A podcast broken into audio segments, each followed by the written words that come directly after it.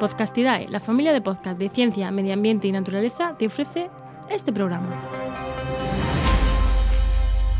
Buenos días, soy Juan María Arenas y esto es Diario de un Ecólogo, mi podcast donde cada día te hablo brevemente de un artículo científico, de una noticia o de mi día a día como podcaster, desarrollador web y emprendedor. Hoy, en el programa 19 del viernes 17 de abril, toca pues miscelánea, como todos los viernes.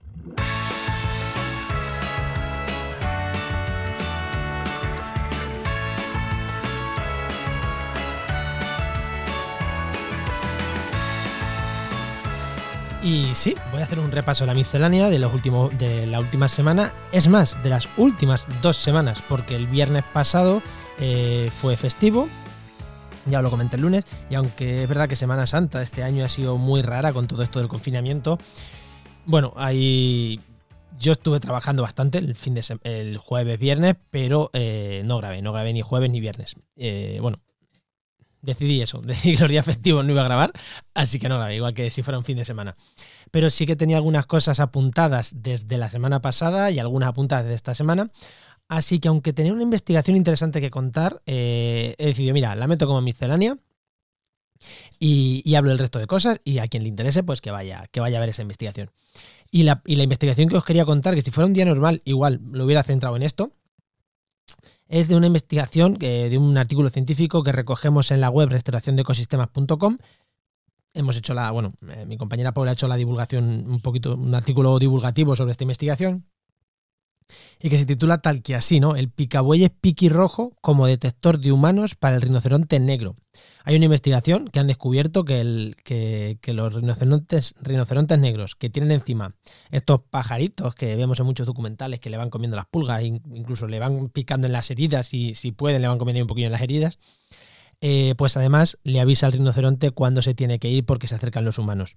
Me parece una historia súper chula y de hecho en lengua, en una lengua de estas africanas, al, al, propio piqui rojo le llaman eh, atentos, que lo voy a buscar que lo estoy viendo aquí, algo así como el guarda del rinoceronte. Así que igual ellos...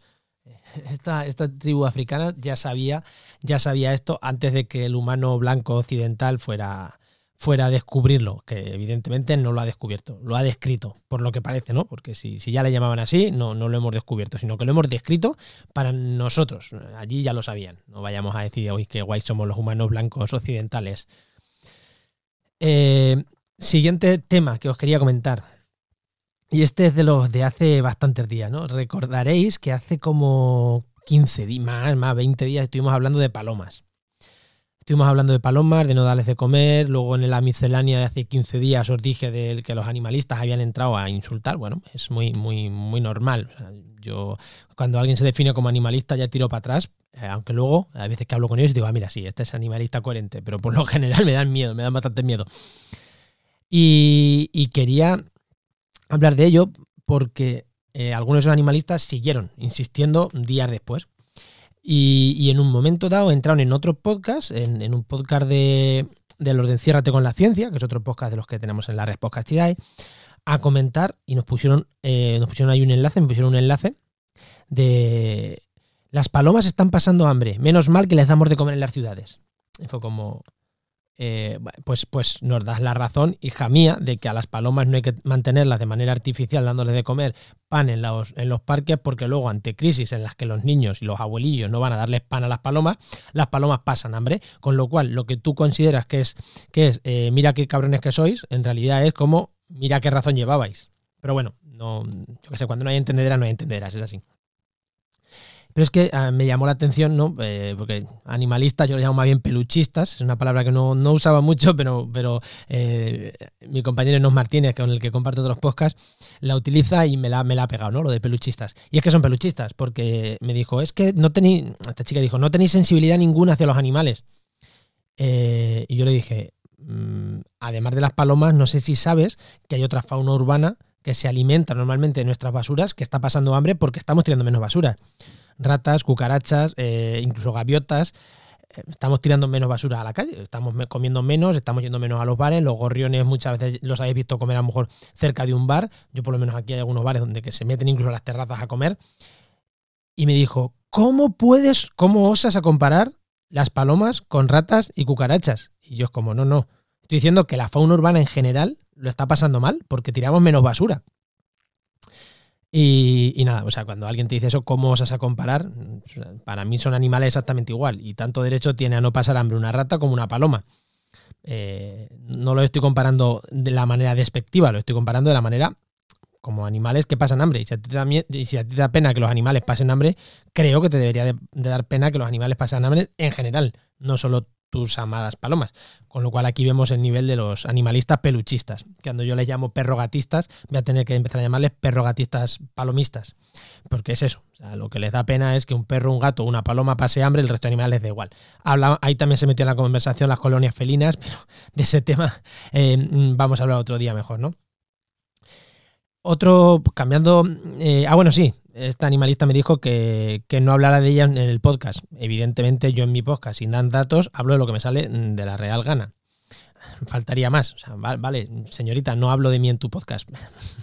de ti en mi podcast, pues, pues, no. Yo hablo de lo que me sale de las narices en el podcast. Y si no quieres que hablen de ti, pues no hables en, abiertamente en Twitter. Eh, no, no, te metes en una conversación en Twitter para, para, hablar de tus cosas si luego no vas a querer que las comentemos cuando sabes que yo lo hago. O sea, bueno, allá, allá tú, ¿no? Si no quieres que hablen de ti o no quieres que, que hablen de tus posicionamientos, pues eh, no, no entres a Twitter a, a, comentarlos, es mi opinión.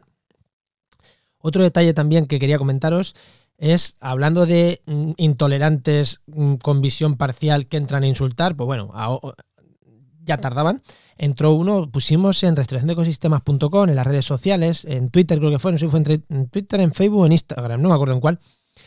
Pusimos una imagen de aplanemos también esta curva, ¿no? Porque era una curva de uso de recursos y ponía un capitalismo, un consumo enorme de recursos, eh, uso eficiente de los recursos eh, y una curva más bajita, ¿no? Eh, y una línea de sostenibilidad. Era simplemente una chorrada, un dibujo para llamar la atención de los sistemas productivistas.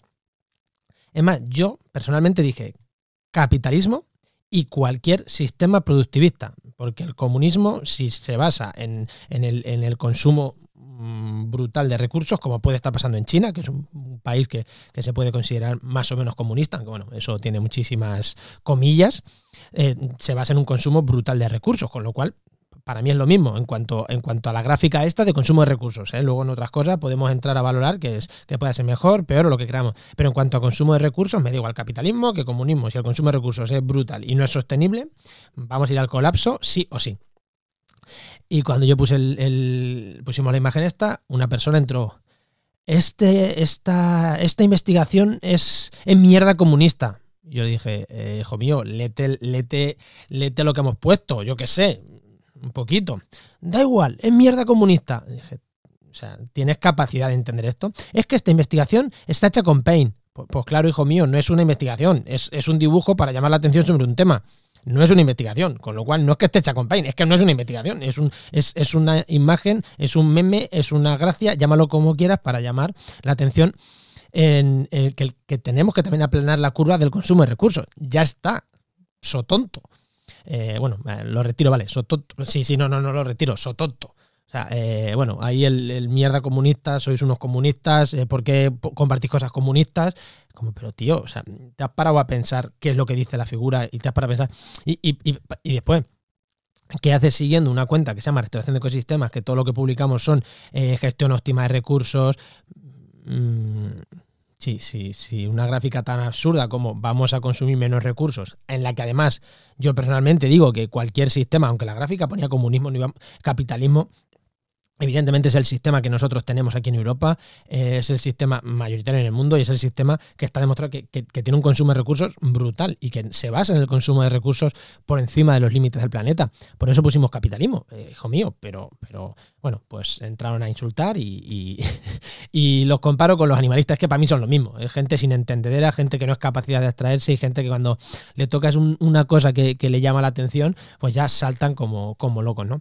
Y bueno, es que no, fue el solo, hubo varios que nos criticaron ese, que nos criticaron ese tema no sé si son trolls, si son bots o lo que son, pero bueno, que me llamó la atención que entraran ahí a, atacar a muerte con eso, diciendo que nos metemos donde no nos llaman con el sistema económico. Pues no, nos metemos, es muy importante el sistema económico. Y, y, por último, quería haberos comentado el plan andaluz este de que han levantado un montón de medidas de políticas ambientales.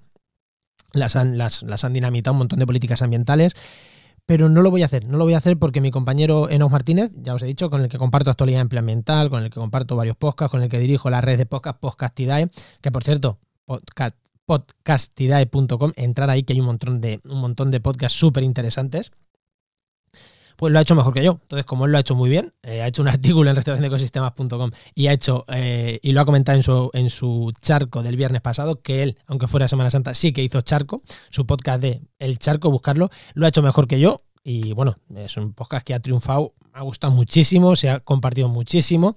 Así que para qué voy a hacer yo algo que ha hecho él súper bien. Así que os invito a que si os interesa este tema de las medidas que ha tomado el gobierno andaluz para desproteger el medio ambiente, que vayáis a El Charco y lo escuchéis el del viernes pasado. Y nada, si te ha gustado este podcast, síguelo. Síguelo en, en tu reproductor, busca Diario de un Ecólogo, le das a seguir me lo comentes en, Apple Podcast. Si eres de Apple, entra a Apple Podcast y déjame ahí cinco estrellas y me hace un comentario. Y sobre todo, compártelo en redes sociales para llegar a la máxima gente posible. J, búscame como JM Arenas barra baja eco en Twitter y Juan María Arenas en el resto de redes sociales. Nos escuchamos mañana en otra hoja de mi diario. Adiós.